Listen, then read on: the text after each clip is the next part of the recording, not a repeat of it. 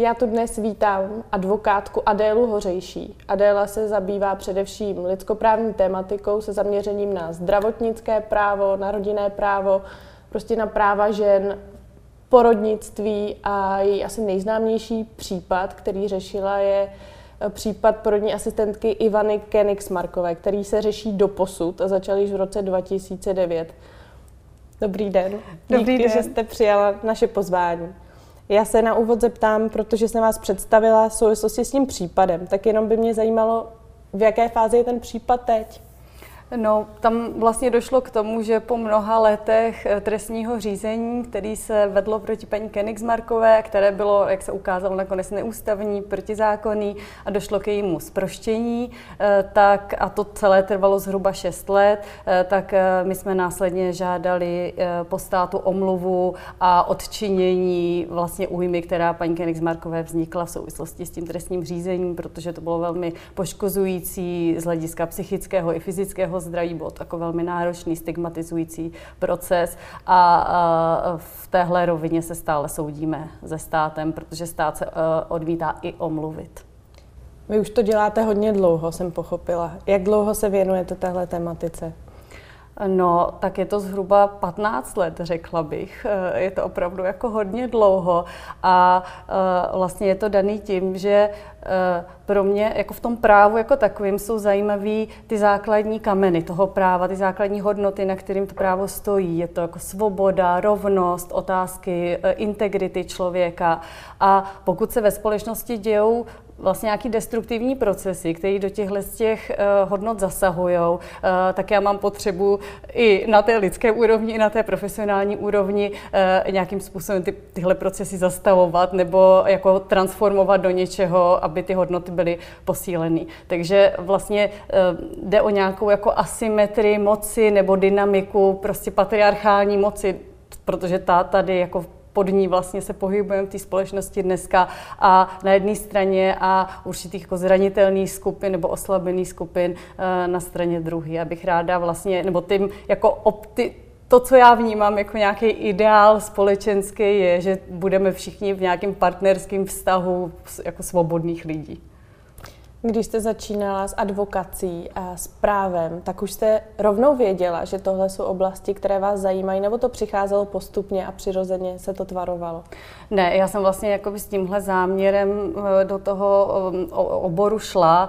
Eh, I jsem tehdy zvažovala, jestli půjdu studovat psychologii spíš nebo právo, ale vlastně to téma bylo tohle a nakonec jsem si jako zvolila právo, protože jsem to tehdy vnímala, jako, že mi je to bližší osobnostně, ten, hmm. ten jako způsob, ten, jako to právo je jenom nějaký nástroj, ale, ale tehdy jsem ho vnímala jako uh, něco, jako funkční nástroj, který může jako zlepšit to, společenský klima z hlediska právě těch základních, uh, základních lidských práv. A já jsem to měla vlastně jako od jak živa, tenhle, um, když jsem vnímala nějaký jako bezpráví a vždycky to bylo bezpráví, který vycházelo právě z nějaký asymetrie tý mocenský, že tam byla vychýlenost, tak jsem se jako proti tomu stavila, takže to nebylo něco, na co bych se jako rozhodovala na střední škole, ale to takovýhle um, jako potřeby vymezit se něčemu takového jsem měla už jako od malička a je to možná i vlastně uh, skrz nějakou moji jako rodinnou historii, kdy tohle, tuhle pozici vlastně zranitelnou znám, protože mm, jako skrz nějakou židovskou identitu a tak vlastně to, mm, mě to poslalo tímhle směrem. Takže to byl prostě silný vnitřní hlas, jemuž vy ale nasloucháte po celou tu vaši pracovní dráhu, což je skvělý. Jo, jakoby je to tak, je, je, to, jako, je to určitě jakoby nějaká, nějaký vnitřní vedení, co mám, ale to třeba jako čemu jsem vždycky nenaslouchala, bylo způsob, jak ten hlas jako prosazovat. Že jsem měla jako uh, nějaký intuitivní uh, představy, jakým způsobem um, vlastně uh, v téhle oblasti se pohybovat, ale to právo uh, jde trošku, bylo trošku proti ním, protože to je takový jako hodně racionální, jako konzervativní obor a já jsem se snažila přizpůsobit dlouhou dobu tomu oboru, místo toho, abych vlastně jako naslouchala uh, to té cestě, kterou jsem cítila jako tu nejlepší. Ale už mm-hmm. dneska už jsem se o to osvobodila mm-hmm. a mhm. snažím se to propojit obě ty jako tu racionálně, tu emoční část. Mě když jste říkala, že vás nejvíc zajímají oblasti práva, které se týkají té základní integrity člověka, tak mi to vlastně připomnělo moji spolutvůrkyni tady Lily Kousnoutynovou, protože ta není právnička sice, ale říká, že vlastně postavení ženy ve společnosti se do vysoké míry odvíjí od toho, jak jsou přijímána a jak jsou nahlížena ta témata ryze ženská, jako je právě porod, jako je menstruace, jako jsou tabuizovaná témata, která prostě tu ženu nějakým způsobem tvarují, definují. A jak ta celá společnost k ním přistupuje, tak to vlastně se potom odráží už pak na vyšších úrovních, na takových jako niancích toho, jak jsou ženy zařazeny v pracovním procesu, nebo jak je s nimi jednáno úřady nebo právě zdravotnickým personálem a tak. Zdá se vám, že se to lepší v průběhu let? Nepochybně se to lepší, ale je to otázka průběhu desítek let a možná i staletí. Jako není to tak, že by se to měsíc od měsíce lepšilo. Eh, vlastně skrz, eh, skrz to, jak se ty ženy emancipují i na té vnější, i na té vnitřní úrovni, se to posouvá, ale vždycky s tou hmm. emancipací jde nějaký uh, odpor. Tady je vlastně určitý jakoby paradigma eh, ženy jako pasivní bytosti, um, vlastně, která musí být kontrolována nebo opravována a uh, je poslušná a um, ta poslušnost je jako oceňována. A to je i na obecnější úrovni, ale třeba v tom porodnictví, kterého jste se dotkla, kterým se i já zabývám hodně, eh, je to jako velmi zesílený, tohle to paradigma. A uh, já se snažím vníst do toho prostoru perspektivu té ženy jako autonomního člověka, svobodného, který může o sobě rozhodovat, který ty rozhodnutí dělá správný a je potřeba jako ty rozhodnutí respektovat. A tahle představa ty svobodné ženy se svojí svobodnou sexualitou, se svým svobodným tělem, se svým svobodným mateřstvím, profesním životem, jako hodně lidí znervozňuje. Já jsem četla jeden americký výzkum, kde z něhož vyplývalo, že sice američtí muži by rádi, rádi pro své dcery, aby byly autonomní a svobodné bytosti, které nebudou jako housewives, ale u, u svých žen to řekla jenom třetina těch mužů. Tak to je prostě hrozně zajímavé tohle sledovat, jako jak je možné, že to od těch svých vlastních žen, nebo těm vlastním ženám by to ti muži tam nedopřáli, ale pro své dcery by to chtěli. Jak si to no, vysvětlujete? No, možná jako eh, na nějaký vnitřní úrovni vnímají, že ta svoboda a rovnost je jako důležitá hodnota, ale v tom své konkrétní zkušenosti, mm, kdyby tohle respektovali, tak by museli sami se omezit nebo sami prostě ehm, z toho svého privilegovaného eh, postavení slevit do toho partnerství, což hmm. nakonec by prospělo i jim, ale je jako strašně obtížný ty staletím nabitý pozice uh-huh. opustit. A vlastně nejen opustit, ale vůbec si jako zvědomit, že tam jsou. Jako spoustu mužů to nevnímá, takže jsou v privilegovaném uh-huh. postavení. A i, i mužů, kteří se třeba snaží, ale, ale opravdu jako to nevidí, že sedí v té první řadě a, a ty ostatní za ním nevidí. Uh-huh. Vy, když se zabýváte porodnictvím a obhajujete Eh, porodní asistentky, tak vlastně asi aniž byste možná chtěla, tak uh, řešíte něco, co je pro tu společnost kontroverzní a třaskavý. Prostě ve srovnání se Západem pořád ještě my z hlediska našeho porodnictví jsme na tom trochu jinak. Nejsme asi úplně nejprogresivnější země a pořád některá témata vyvolávají úplně bouřlivou veřejnou debatu. Jak se s tímhle vyrovnáváte, nebo jak se vás to dotklo třeba při řešení těchto případů, vás osobně? Hmm, to je jako by dost složitá otázka pro mě, protože to má jako mnoho úrovní odpovědi. Uh, jako na úplně té vnitřní úrovni se mě to dotýká jako ženy. Jako cítím vlastně velkou jako solidaritu s těma ženama, které jsou oběťmi porodnického, protože vy jste to uvedla tak, že jde o porodní asistentky, nebo že zastupují porodní asistentky, ale porodní asistentky jsou vlastně jako zdravotnice, které poskytují služby ženám. A u nás ta restrikce vůči těm porodním asistentkám je jenom nástrojem k tomu, aby vlastně ženy nemohly svobodně jako rozhodovat mm. o svém porodu. Takže ono je to takový jakoby propojený, ale chci říct, že v tom centru, v tom středobodu je pořád pro mě jako by ta žena. A uh, pro to, aby se žena mohla svobodně rozhodnout, tak i porodní asistentky musí být autonomní, proto je to takhle vlastně propojený. A takže já tam mám jednak jako určitou prostě jako velký smutek nebo nějakou bolest nebo soucit vlastně s postavením žen eh, v téhle úplně nejniternější oblasti toho ženství, eh, kdy, eh, kdy je tam jako velká zranitelnost, ženy potřebují podporu a vlastně dostává se jim násilí. A to násilí je jako na té strukturální úrovni, protože ten systém jim neumožňuje činit ty volby, ale je potom i na té úplně jako konkrétní úrovni, protože ten vlastně ten medicínský diskurs, který tu ženu diagnostikuje, místo aby respektoval vlastně um, její jako kompetence, tak uh, uh, vlastně vede k násilí, přímému jako konkrétnímu hrubému násilí. A to je jako by pro mě hodně těžký téma i právě v té osobní úrovni, i když, i když já jako ve svém osobním životě eh, jsem zvolila tu svobodnou cestu, ale eh, jako samozřejmě soucítím s každou ženou, která prostě tu možnost třeba ani nemá. Takže, takže to je jako by jedna rovina a pak samozřejmě eh, vlastně pokud vnášíte do jako systému, který je násilný, nějakou změnu nebo nějaký jiný pohled, tak jakoby ten systém jde do odporu. Takže jsem se setkala jako i s útokama na sebe v rámci vlastně tady tohohle 15, téhle 15 leté cesty, mm-hmm. na které jsem. A uh, jako já musím říct, že vlastně jsem, jsem na to jako celkem zvyklá, že spoustu, spoustu těch věcí eh, vlastně se mě jako nedotýká, nebo mě, eh, ne, nebo to vnímám, jako rozumím tomu, co se děje, takže mm. a vždycky, když tomu jako rozumím, tak, tak eh, vlastně jsem schopná to líp zpracovat.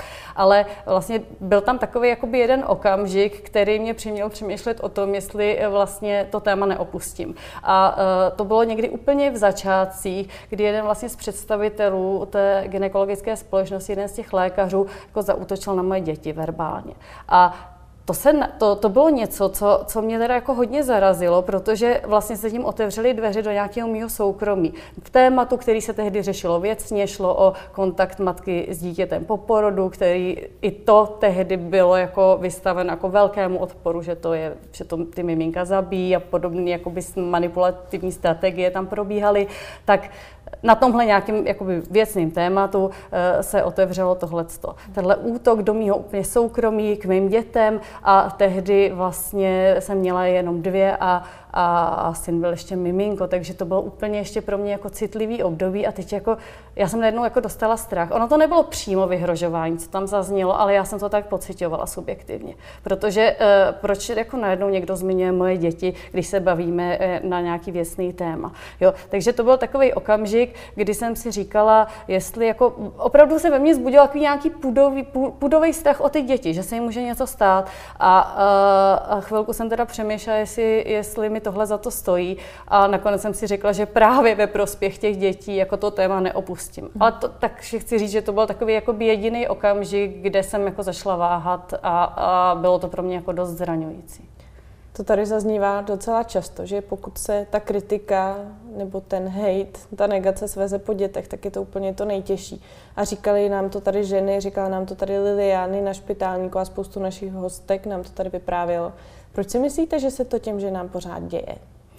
No, protože eh, eh, podle mě to je nejzranitelnější oblast eh, v tom mateřství nebo v tom rodičovství, protože to se děje i mužům totiž. Ale jako mm, je to něco, vy máte potřebu jako zajistit těm dětem bezpečí, takový jako nějaký základní put. A e, tohle to narušuje, takže tady jako, a ty děti jsou bezbrané, že se nemůžou jako bránit sami, jako vy máte za ně odpovědnost. Jo. Takže vlastně tady najednou jako váháte, e, kde je ta hranice mezi tím, e, jestli je vystavujete skutečnému riziku, nebo je to imaginární riziko, ale už je to nějaký, jak nějaká forma znejištění. A ve chvíli, kdy jste jako znejistila, tak jako obtížně jako prosazujete nějaký svůj pohled.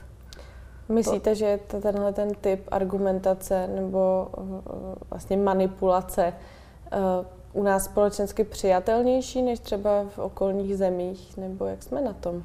Myslím si, že tady vlastně postavení žen, nebo nejen tady, ale pokud, vníma, pokud jako vezmeme demokratický svět, eh, tak ta, ta posttotalitní, postkomunistická oblast je, eh, tam to postavení žen teda není úplně jako optimální. V tom si myslím, že nejsme teda žádná výjimka a eh, já bych řekla, že ta západní společnost se jako už jako zvnitřnila nebo zvnitřňuje, úspěšně zvnitřňuje to, že eh, eh, vlastně tu představu té autonomní ženy. A ještě se zeptám na ten moment, těžký moment, který jste zmiňovala na začátku. Jak jste se tenkrát k tomu postavila? Kde jste hledala oporu a sílu dál pokračovat? Řešila jste to s mužem, s kamarádkami nebo? Jo, to, to je vlastně jako obecně takový jako můj velký zdroj síly, jsou vlastně ty blízké vztahy. K tomu já se hodně, jako o to se hrozně opírám. Uh, já mám skvělého muže, který uh, který taky svobodný člověk, eh, to partnerství s ním prostě, já úplně dodnes jsem z toho dojatá, jsme skoro jsme spolu skoro 20 let a pořád je to tak jako intenzivní, kde je to hodně divoký, jako to je, je, je samozřejmě jasný, ale je, je to ten vztah náš jako hodně intenzivní a uh, já z toho čerpám sílu. On je hodně jako podporující a, mm. a lásky plný a uh, to je jako pro mě dost důležitý. Takže vlastně uh, on mi dává hodně jako sílu a podporu a děti moje taky, takže i u nich vlastně, nebo v, na, v tom našem vzájemném vztahu je taková jako radost a z té radosti tu sílu čerpám a s mýma přítelkyněma nebo přáteli přáteli obecně. Takže vlastně mm, ohled, jako je to z těch blízkých vztahů. To je a někdy z jogy. Mm-hmm. A vnímáte ještě, když se bavíme o tom porodnictví, vnímáte ho skutečně tak, že ta práva ženy při porodu, při fyziologickém procesu porodu jsou nějakým odrazovým můstkem pro ta další práva a pro to její celkové postavení v té společnosti? A nebo to nevidíte jako tu příčinej, příčinný vztah? Je to jenom střípek, anebo je to skutečně tak, že u těchto základních věcí to začíná? Vidím to tak. Vidím to tak, že tam je příčinná souvislost, protože uh, vlastně pokud oslabíte tu ženu při tom porodu, uh, vlastně seberiete její kompetence, ponížíte ji, znejistíte ji do toho mateřství dál, do toho rodičovství, do toho vlastně partnerství, uděláte z ní někoho, kdo není jako schopen porodit vlastní dítě a v horším případě ještě fyzicky zmrzačená, takže to má nějaké jako další dopady, uh, tak ten další život, do toho další života se to samozřejmě jakoby propisuje na její jako sebevědomí, na její partnerský vztah, na vztah k tomu dítěti a je to už taková zaciklená věc, která prostě se jenom kumuluje, pokud to ta žena nerozetne vědomně a i když to začne rozetínat tohle, tak je to velmi těžký, protože ta společnost to popírá, jo, mm. že jsou určitý jako nesprávný chování k ženám, který mm. dneska už ta společnost e, umí pojmenovat.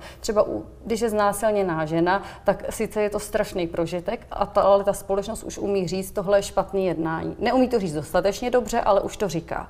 Jo, i na úrovni třeba trestního práva. Mm. Když to u toho porodnického násilí, je, to je vlastně ty prožitky a ty emoce těch žen jsou vlastně jako stále popírány. Takže mm. tam nejen, že se to té ženě stalo a ty dopady jsou podobné, třeba jako u toho znásilnění, protože i porodnický násilí je e, typ sexuálního násilí.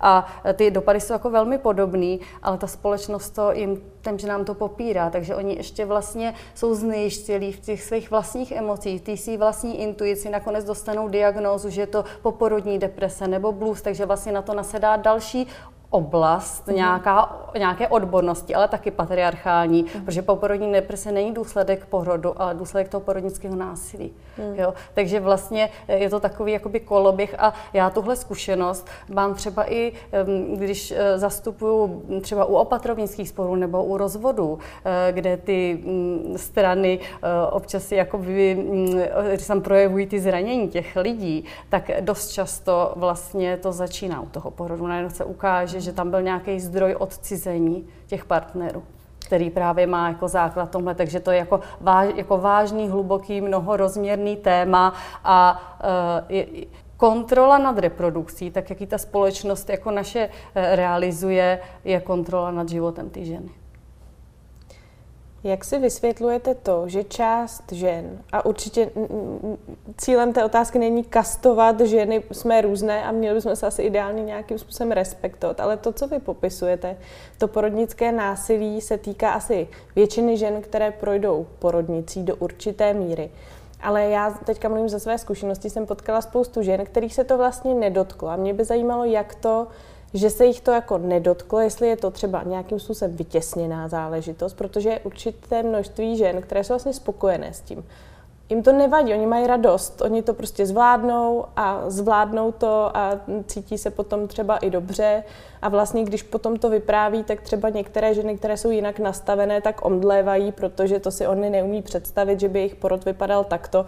A vlastně tam dochází k takovému jako roz, rozkolu mezi těmi ženami samotnými a nepochopení, protože porod je třaskavý i mezi samotnými ženami. Jedna řekne, že to bylo fajn a že doktoři byli skvělí a že vlastně ne, nechce vyvolávat konflikty a něco zbytečně řešit, je spokojená, má miminko, je zdravá, cítí se dobře. A druhá jí na to řekne, no ale tohle bylo hrozný a ty si to dítě neměla a oni ti tamhle to udělali a tamhle to a to by ti vlastně mělo vadit. A teďka ta žena, které to nevadí, tak najednou aha, no tak to je hrozný asi, ale vlastně jako Rozumíte, kam mířím? Ono se to potom vlastně může negativně projevit i na tu ženu, která to má třeba jako vytěsněný tohleto. Uh-huh.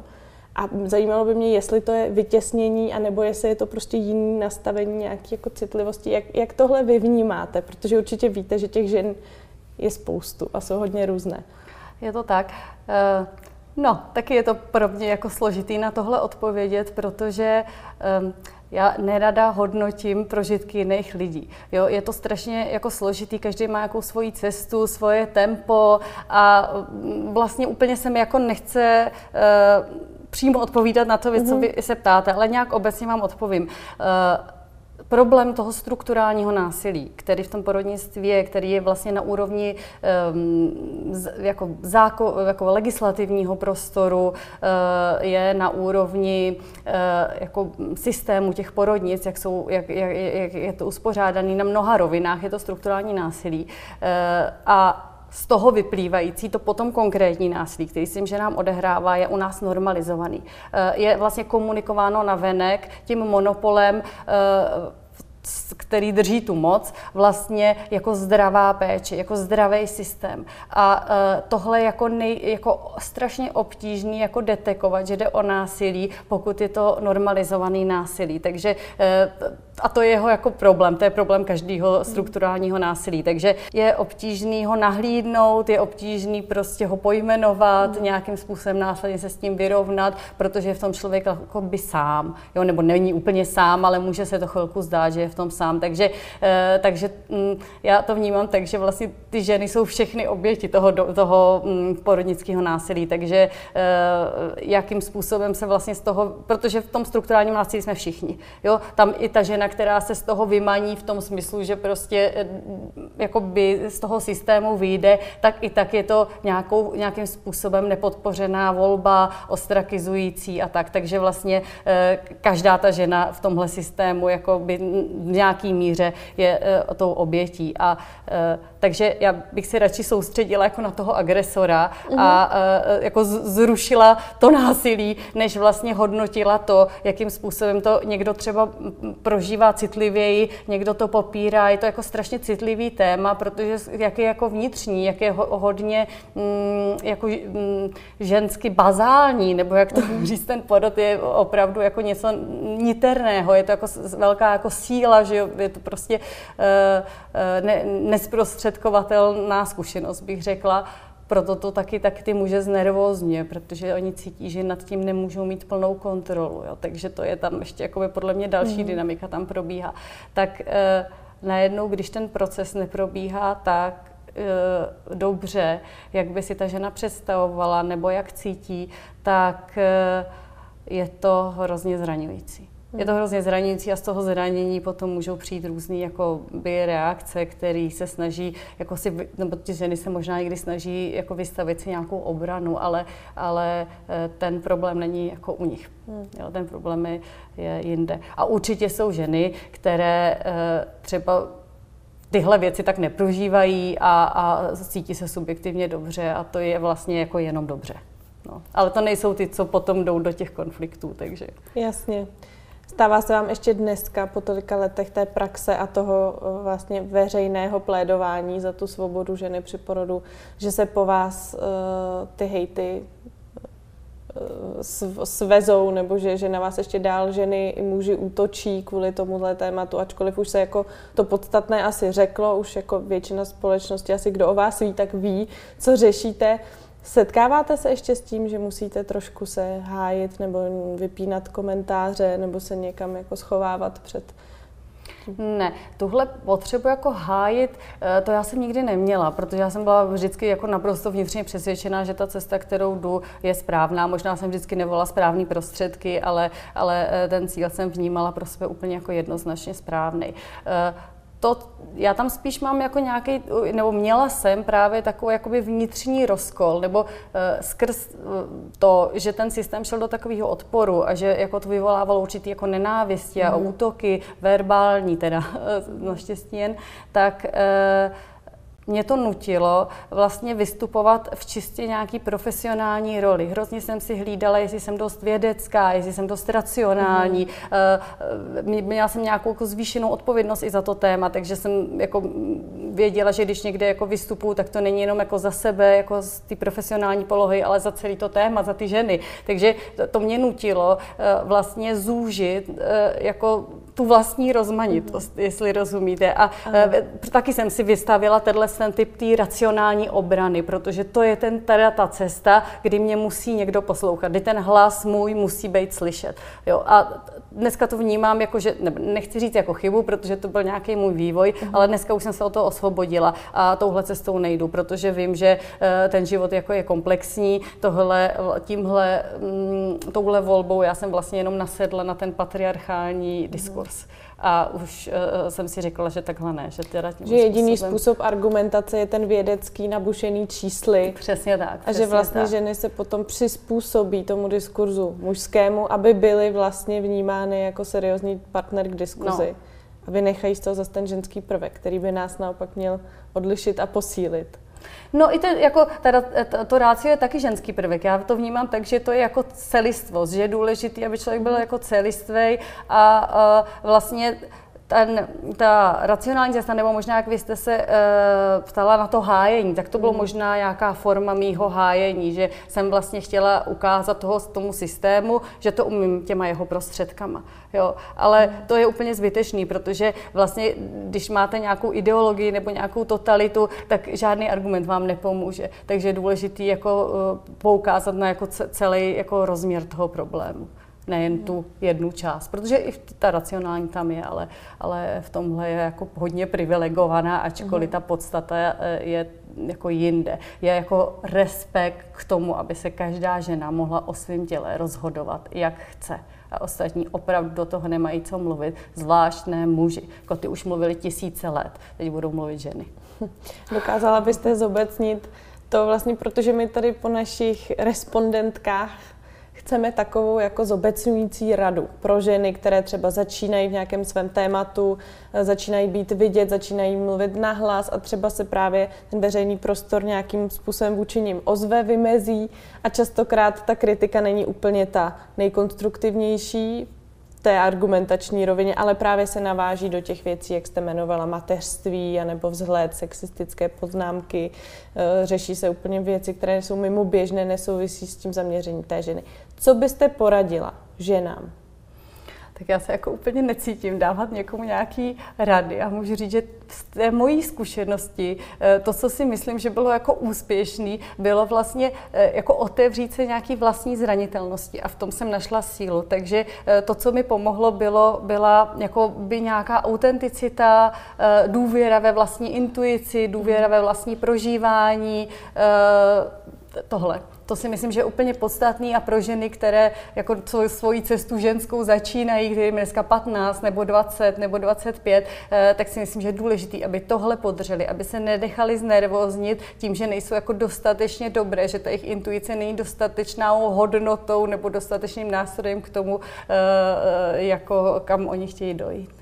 Aby, můžu se teda ještě, to asi dobře tomu rozumím, aby teda nenapodobovali věci, vzory kolem, ale aby skutečně hledali v sobě to, co je to jejich a tomu věřili. Ano, aby věřili sami sobě, oni se můžou nechat inspirovat zve, zvenku. Tam jako venku je hodně inspirativních věcí a, a, a posouvají nás. Jo. Já se taky nechám inspirovat mnoha lidma, i muži, i ženami, mnoha jako situacemi, ale, ale e, důležitý je potom být sám sebou samozřejmě. Nám to tady vlastně říká většina našich hostek a zároveň mě to pořád nepřestává připadat jako neuvěřitelně složitý proces. To hledání v sobě a ta, to hledání té autenticity. Dokážete vy říct, kdy to tak jako bylo, kdy jste začala, kdy jste jako cítila, že to je, to je ono, to je, ta, to, to je ta Adéla a tohle musí ona dělat a dělá to správně? To je těžká, to je hodně jako intimní otázka. Já totiž jako vím, kdy se to stalo, tohle, to, ale ne, ne, úplně nevím, jestli to chci otvírat, tohle téma, ale vlastně stalo se to v situaci, kdy uh, už já jsem neměla sílu ty obrany budovat a oni spadli sami. Takže mhm. vlastně dostala jsem se eh, na základě různých jako událostí do, do jako, jako hodně zranitelné situace a v téhle situaci já jsem našla tu svoji jako autentickou sílu. Takže zase, když je člověk vlastně takzvaně na dně, tak tam je sobě nejblíž, ano, dá se říct. Ano, ta moje zkušenost to tak mu odpovídá. Děkuji moc. Já jsem se až nerada pustila takhle hluboko a takhle, takhle do intimních sfér, tak doufám, že jsem vás tím moc nezranila nějak. Každopádně moc děkuji za vaši zkušenost a přeju strašně moc styl a odhodlání do dalších let té praxe, protože myslím, že je pro společnost hodně, hodně potřebná. Takže děkujem. Já moc děkuji za pozvání, bylo to hrozně příjemné. Díky.